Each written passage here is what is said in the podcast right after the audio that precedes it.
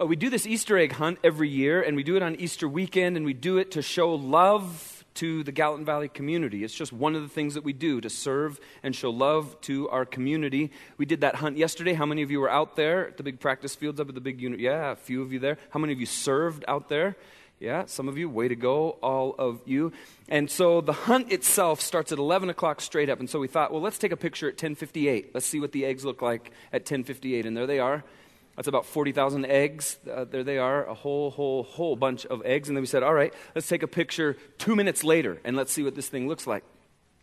There's like little Hoover vacuums out there just sucking those things up. It's uh, absolutely fantastic. Way to go, all of you who served and helped make that thing go so well. I think the community was blessed and served and felt love. I have a great idea for next year, and uh, we're going to try to execute that and make that happen. I'm not going to tell you what it is, of course. I'm just going to tease you a bit with it. So the crux of Easter is that the Son of God, Jesus Christ, died, isn't it? He gave his life for you and for me. The sinless, spotless Son of God died in my place, in your place, in place of all of humanity, and they buried him in a tomb, and he rose from the dead, and he lives today. That is the central message of the whole of the Christian faith. And you ask the question, well, why? Why did Jesus do that? Why did God let that happen? And John three sixteen captures that real well, doesn't it? For God so loved the world. That's it. He loved. He loves. Humanity, see, mattered so much to God that he provided his one and only Son, Jesus, to die in our place.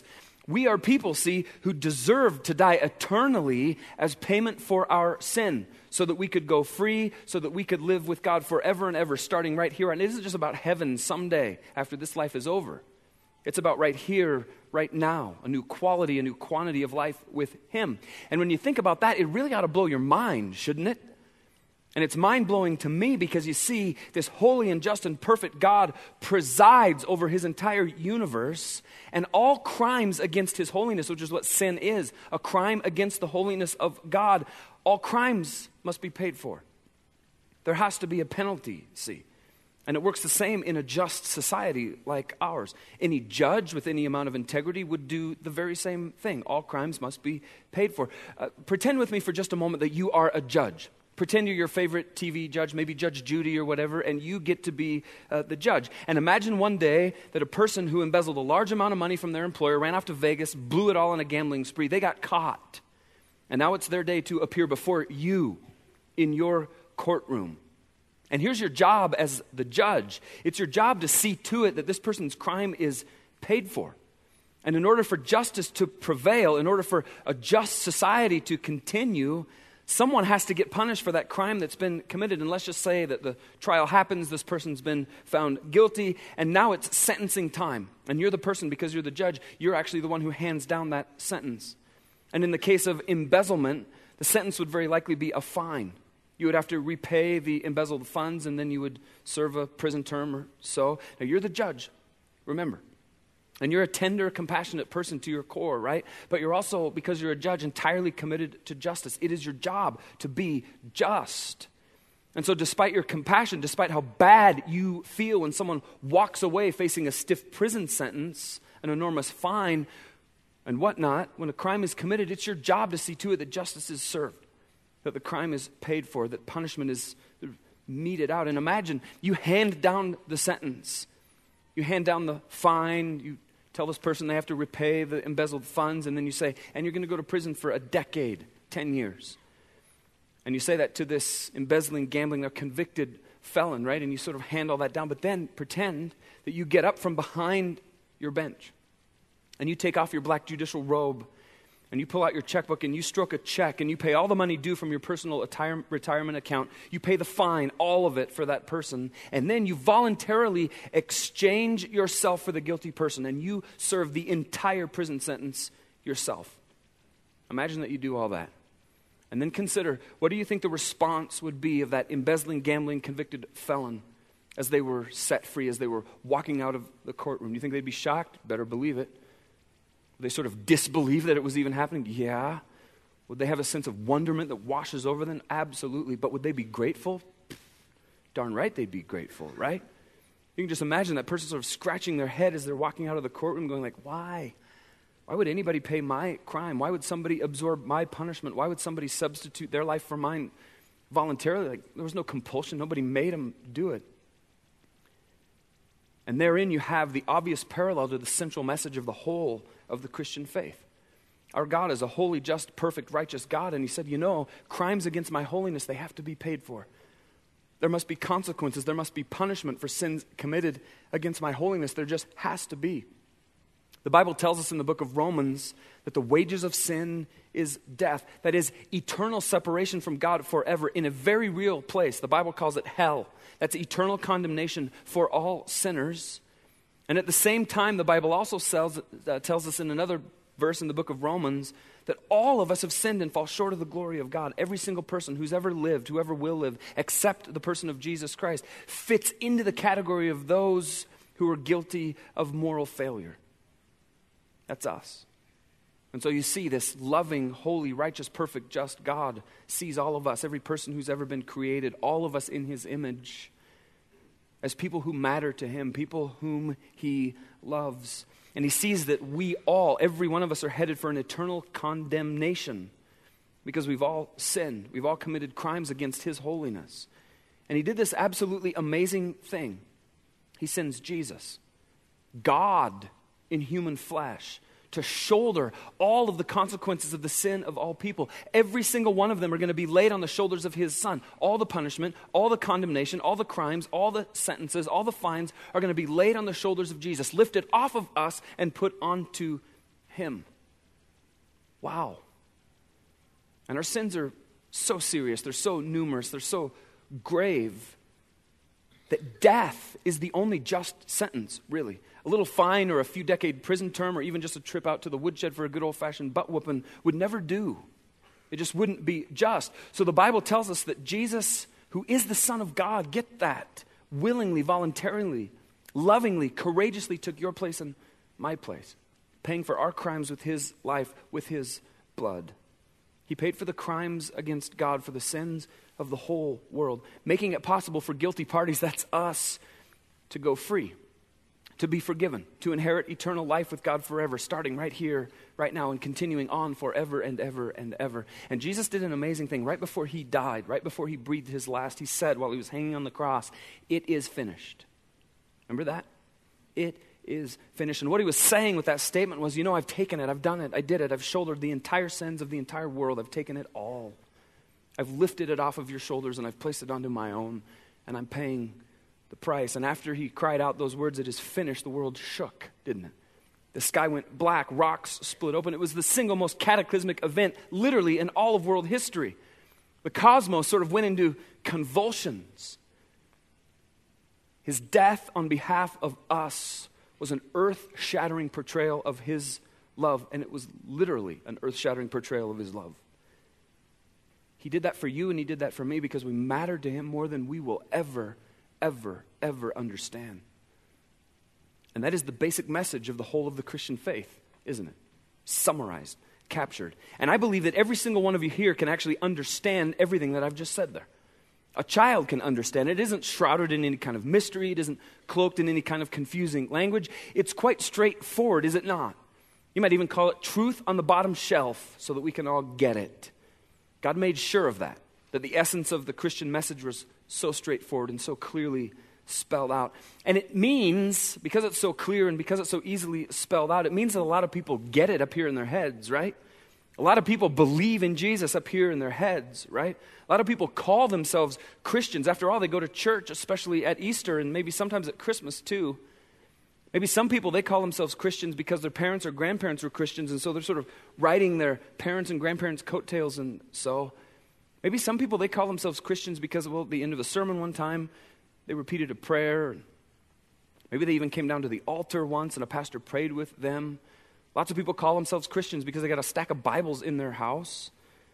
Maybe people call themselves Christians sometimes because they showed up in a church directory. That would surely make you a Christian, would it not? Look, my name is in the church directory. Lots of people call themselves Christians because they went to a summer camp once, or maybe because they have all the ringtones on their cell phones, their Chris Tomlin worship songs, and that would certainly make you a Christian, right? Maybe they've at some point worn witness wear, right? They're a Christian because they've witnessed through the very clothing that they wear. Maybe lots of people call themselves Christians because, well, they kissed dating goodbye at some point in their life. Maybe under their religious view on Facebook, it says, well, I'm a Christ follower.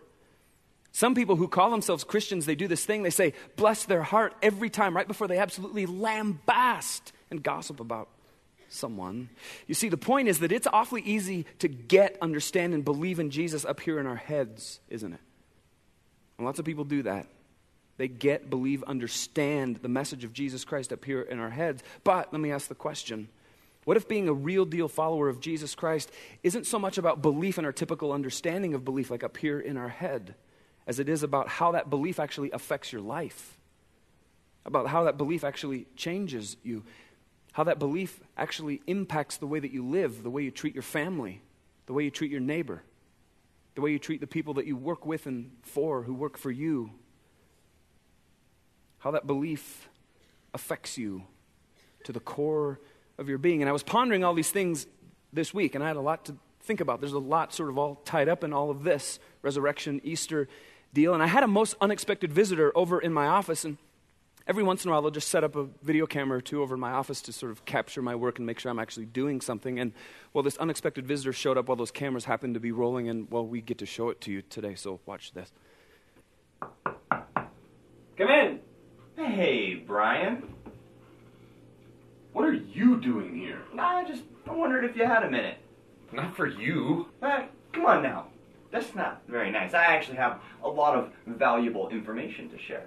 Doubt it. Come to hell. Hey, hey, hey, hey, hey, hey! Get behind me, oh, oh, Satan. Okay, okay, okay. Let, let, let me just get to the point. Yeah, do that. And by the way, I am all prayed up today, so no use even trying to tempt. Uh, I'm, I'm not here to tempt you, Brian. I, I actually have a proposition for you.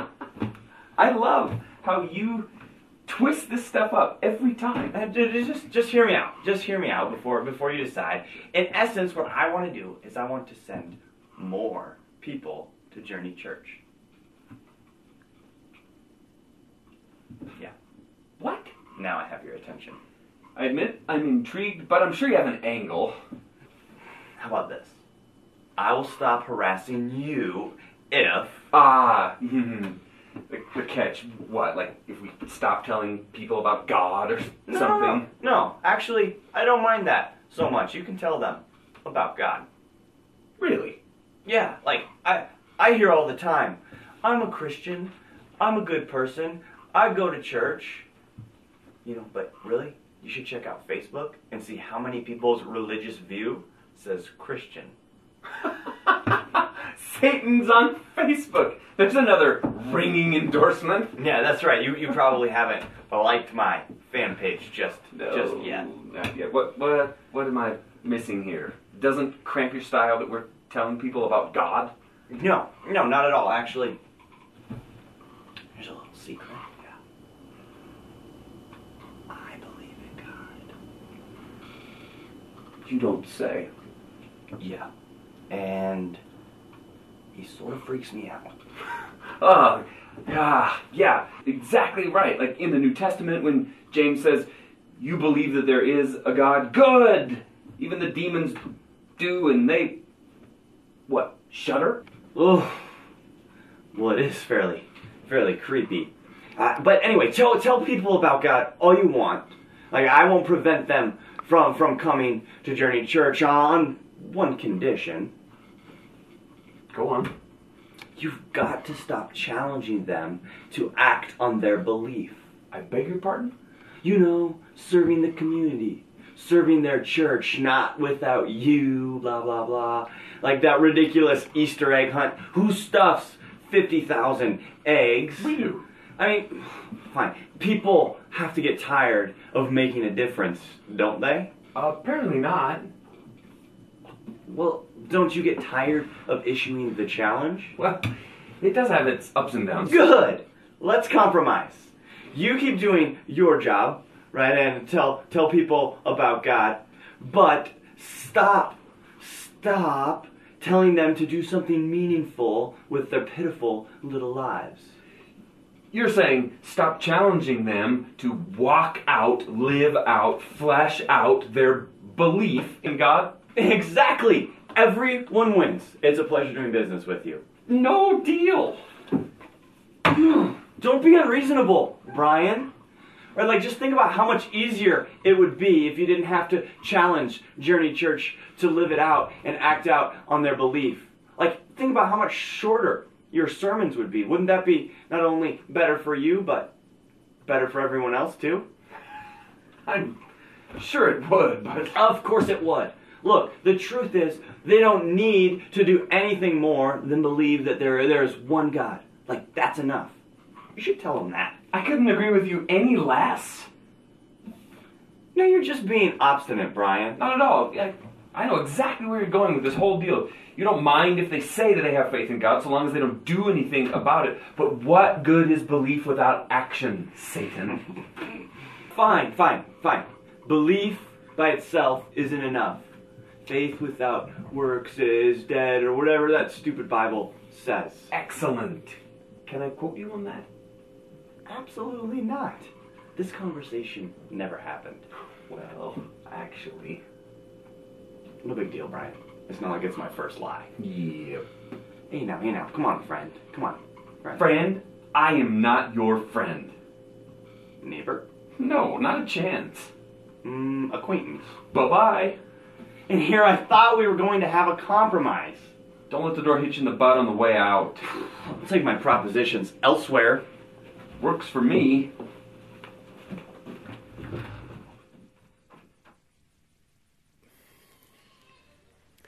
I'm so glad... yes. I'm so glad the cameras were there, because if I just told you that happened, you wouldn't have believed it, right? So, geez, there it is. Now, don't get me wrong.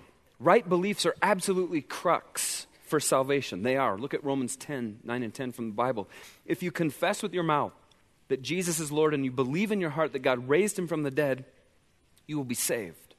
For it is by believing in your heart that you're made right with God, and it is by confessing with your mouth that you are saved. Right beliefs appear in our heads. They're crux for being saved, absolutely. But the Apostle Paul, who, by the way, is one of the greatest Christians who ever lived, with his reference to our heart's involvement in faith, is pointing to the all-encompassing nature of faith in Jesus. It isn't just belief appear in our head. Paul isn't just referring to this sort of superficial confession, yeah, I believe all that stuff about God and Jesus, and so I'm in, I get to go to heaven when I die, whoa, accompanied by this sort of token, quote-unquote, faith after that. Paul says, uh-uh. He says saving faith in Jesus is a faith and a belief that takes hold of the whole of our inner being, all of us, all of us, our entire lives and beings. And what is it that we believe so that we can partake in this saving faith? That God raised him, that's Jesus, from the dead. The resurrection of Jesus is of critical importance. Today matters in the history of the world. Sure, it's absolutely on the cross that God did his saving work. But we don't just believe in a dead martyr, do we? We believe in a living, risen Savior. And not only did Jesus die for our sins, God raised him triumphant over death, hell, and the grave, all forces of evil. And then if you turn in your Bible to the book of James... The biblical writer, a guy named James, he affirms Paul's view that to be saved means so much more than just intellectual assent and acknowledgement. Look at James two, starting in verse seventeen. So you see, faith by itself isn't enough. Unless it produces good deeds, it is dead and useless. Now, someone may argue some people have faith, others have good deeds. But I say, how can you show me your faith if you don't have good deeds? I will show you my faith by my good deeds. You say you have faith, for you believe that there is one God. Good for you. Even the demons believe this and they tremble in terror. How foolish. Can't you see that faith without good deeds is useless? I just want to say there's a whole heap of stuff going on in James two, seventeen to twenty that time will not allow us to forge all the way into today. But suffice it to say that James is talking about we who follow Jesus Christ living our faith in such a way that it has integrity with what we say we believe. Integrity with what we say we believe. James goes to quite great lengths to clarify the nature and boundaries of this faith in God. He's saying, look, a quote, faith that consists of mere intellectual assent to some doctrine, some system of belief, is not actually faith at all. It's dead, James says. And that won't actually save anybody. A dead faith won't save anybody from anything. Because you see, true saving faith in Jesus Christ is about linking our beliefs with our entire life, with what we do, with what we say. Anything else, according to James, is a, quote, faith that is unable to achieve salvation. Now, just so you don't think that this is some left field view of what it means to be a Christ follower, I want to show you the words of Jesus himself revealing for us that our belief in him is meant to affect the very way that we live. Look at Mark one fifteen from the Bible. Here's what it says. Jesus went into Galilee where he preached God's good news. This is the very outset of Jesus' earthly ministry. The time promised by God has come at last, he announced. The kingdom of God is near. Repent of your sins and believe the good news. Jesus is saying, look, the kingdom of God, and when you hear those words, kingdom of God, think God's power, God's presence, and God's reign. God's power, God's presence, and God's reign. That's the kingdom of God. And Jesus says it's become available. The kingdom has become available to ordinary human beings. You, all of us, can live in it if you want to. You can walk right on in. Anybody and everybody can. That is the gospel of Jesus Christ. But here's what very often happens. We tend to substitute another, quote, gospel in place of the one that Jesus actually preached very often. Now, we would never go so far as to put it in these words, but the, quote, gospel that a lot of people carry around with them in their minds is the minimum entrance requirements for getting into heaven when you die. That's the gospel that a lot of people carry around in their heads and in their hearts. The very minimum entrance requirements for getting into heaven when you die. Now, no one wants to go to hell, right? And so lots of people try to do this bare minimum gospel thing solely for the purpose of avoiding hell. Nobody right in their mind would want to go there. And there's a tragic result of this thinking, and it's this lack of connection between a misunderstanding of the gospel of Jesus Christ and our lives every single day, a major disconnect. Where in the world in the New Testament does Jesus ever say, now sit down please, I'm going to tell you the minimum entrance requirements for getting into heaven when you die?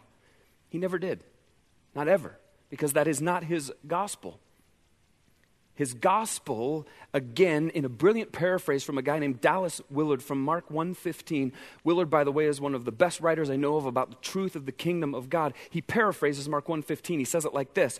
All the preliminaries have been taken care of, and the kingdom of God is now accessible to everyone. Review your plans for living and base your entire life on this remarkable opportunity. Base your entire life on this remarkable opportunity. That's Jesus' gospel. Because of and through Jesus' death, sacrifice, his rising, all the preliminaries have been taken care of. And now God's power, God's presence, and God's reign, they're directly available to anybody who wants them. So turn from your sins, Jesus says. Stop sinning. Review your plans for living. Think it through again and believe and trust and risk your life. Abandon your life. Base your life on this remarkable opportunity. That is the gospel of Jesus Christ. Yeah. Absolutely. It includes the promise of forgiveness of our sins as God's gift of grace. Yes, Jesus' gospel includes the promise that death isn't going to have the last word, that our eternal life with God will not ever, ever cease. But it is so much more than that. It's about bringing the kingdom right here and right now. Because when you think about it, Jesus really came as the great kingdom of God bringer, and he inaugurates us into that same mission, that same purpose. Now, if you'd permit me, I'd like to illustrate all of this, sort of scoop it up and put a bow on top of it by unpacking what I understand to be a true story. There was a famous tightrope walker who one time strung a cable across Niagara Falls from the American side all the way to the Canadian side. And to the applause of thousands and thousands of people, he would walk across that tightrope on the very edge of the falls, the rushing, cascading waters thundering underneath him, and he would walk back and forth, people applauding wildly. And then to further wow the crowds, he would put a blindfold on and go back and forth across that tightrope. Then he would ride a bicycle back and forth across that tightrope. He would actually push a wheelbarrow back and forth across that tightrope. And every day, thousands of people would come out and watch him. He was simply the greatest.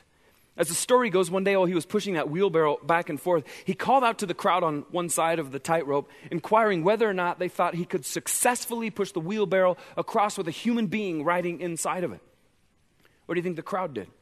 They went absolutely berserk, didn't they? Of course you can. You're the best. You're remarkable. We've watched you for days and days. We understand and we appreciate your skills. We believe in your abilities. You are the greatest. On and on and on they went. To which the tightrope walker responded, then someone volunteer. You come right up here. You form a single file line and you get in this wheelbarrow and you prove your belief in my ability. You know what happened next? A deafening silence overtook the crowd. Could have heard a pin drop. And there were no takers. Because mental assent or even verbal assent is not real belief, is it? Everyone in the audience understood his act. They believed entirely in his abilities. But when the moment of truth came for them to demonstrate their belief in his abilities by placing their lives into his hands, nobody stepped forward, not a single person. Now, I want to get this image in your head. It's the same story. I just want to make a few tweaks, if you'll permit me. I want you to imagine in your head that very same scene, tightrope stretched across Niagara Falls, and all of us, all of sinful humanity, are standing on the Canadian side of that tightrope. Seems like a fitting place for sinners to stand, on the Canadian side, right? Just kidding. I love Canada. Oh, Canada, let's sing together. Sorry, Canada. Forgive me. So sinful humanity is standing on the Canadian side, and there's God. He's standing on the American side. That's appropriate, isn't it? And there's the rushing, cascading waterfall thundering in the chasm between the two sides of the river. Now, the Bible tells us there is this uncrossable chasm between sinful humanity and the holiness of God. Sin separates us from being able to be in relationship with God. I want you to imagine that God shouts across to the crowd on the far Canadian side, "All you people over there, I want you to know how much I love you, how much you matter to me. Even though you've sinned, you've failed many, many times, you matter. And because of my love for you, though, I've arranged to have my only son, Jesus, pay for your sins by dying on the cross, taking your punishment upon himself." That's all been accomplished. All the preliminaries have been taken care of, and God shouts across, "Do you get it? Do you understand that?" And then God goes on. "All that remains now is for you to let my son Jesus Christ escort you across the chasm on the tightrope in the wheelbarrow." One by one by one. And God says he's done it before, countless times, and he's never, ever, ever dropped anybody. He's not going to drop you. And just remember, Jesus is the only way to cross this chasm. And so come on. God says, come on, form a line. Act on what you believe to be true. Demonstrate your belief. And so then God sends Jesus across the tightrope. He pushes the wheelbarrow across, and he stands facing the sea of humanity there on the Canadian side. And he says, "I know you know who I am. I know you understand what I've already done for you, death, hell, and the grave, and so. But understanding up here, it just isn't enough. It is not enough. You must act on your understanding individually, one by one by one." That means you got to actually get into this wheelbarrow. You got to get in. And you got to trust me. And you got to let me take you all the way across to God's side. After all, I am the only way, Jesus says. And so who's going to be first in line? Who's going to be first to act on what you believe to be true? Who's going to be the first to demonstrate belief? And right there is when the troops thin out in a hurry, isn't it? Because you see, believing the Christian message in our head, it's quite easy. It's quite simple. But then actually allowing for that belief to affect our behavior, that's what separates the men from the boys, as they say. The kind of belief that involves action is always challenging, always difficult, because you see, it strips away all that we want to hold on to, all that we want to cling to, all that we want to clutch. And today, it's the very same question that you're all faced with. You believe the message. Jesus is the only way that any of us can be reconciled to God. He's the only one who is capable of forgiving you. He's the only one capable of taking you across the chasm of sin and presenting you acceptable to a holy, perfect, righteous God on the other side. He's the only way. And so the question lands, how many of you today are willing to act on that belief in such a way that it will change the entire course of your life? Willing to act in such a way that it will change the entire course of your life. How many of you are willing today to say, I'm expressing that belief, I'm getting into the wheelbarrow. I'm going to set about living the life of a Christ follower the very best I know how to do. I'm committing my life to Jesus. All of my life. All of my life. Not, not just up here. All of my life. All of my behavior. Everything that I do, everything that I say. The way I lead my family, the way I conduct my business affairs. The way I treat the people that work for me, work with me, work alongside of me. All of my life. How many of you are ready to do that today? Because it's the question that we're all faced with. I'm going to ask you just to go to prayer, if you would. Just close your eyes and bow your heads and get quiet with the Lord. And I just invite you to think on this with him. Think on that question.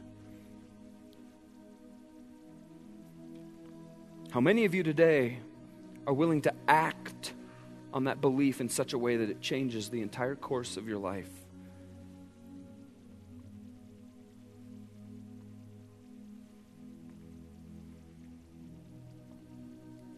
Not just belief in your head,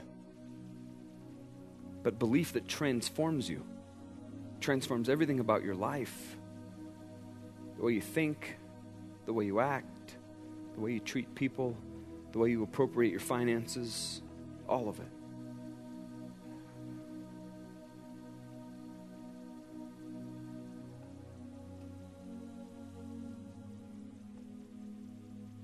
And if that transaction is the true desire of your heart, you begin that by confessing to God.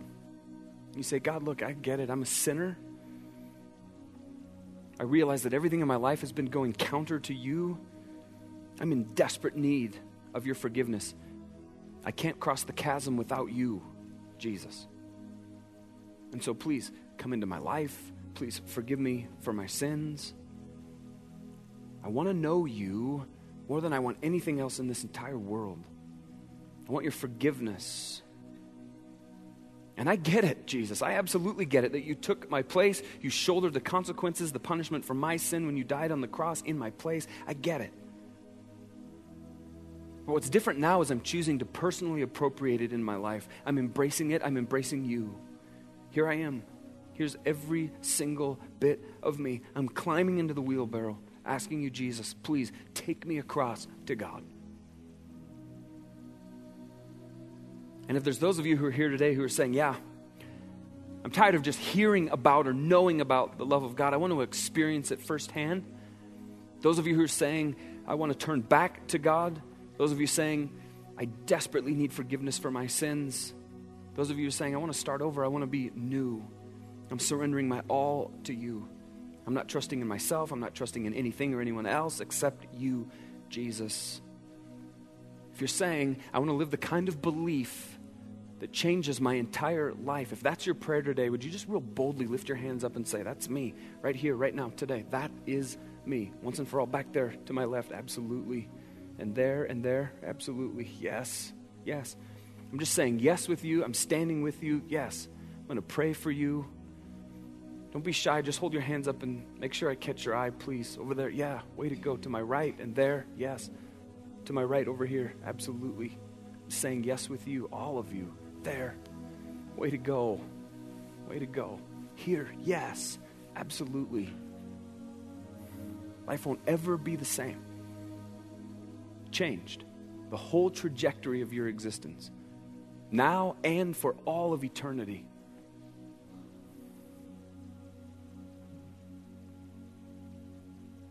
Jesus, we want to live a faith that's real and vibrant and is life-affecting, all-encompassing.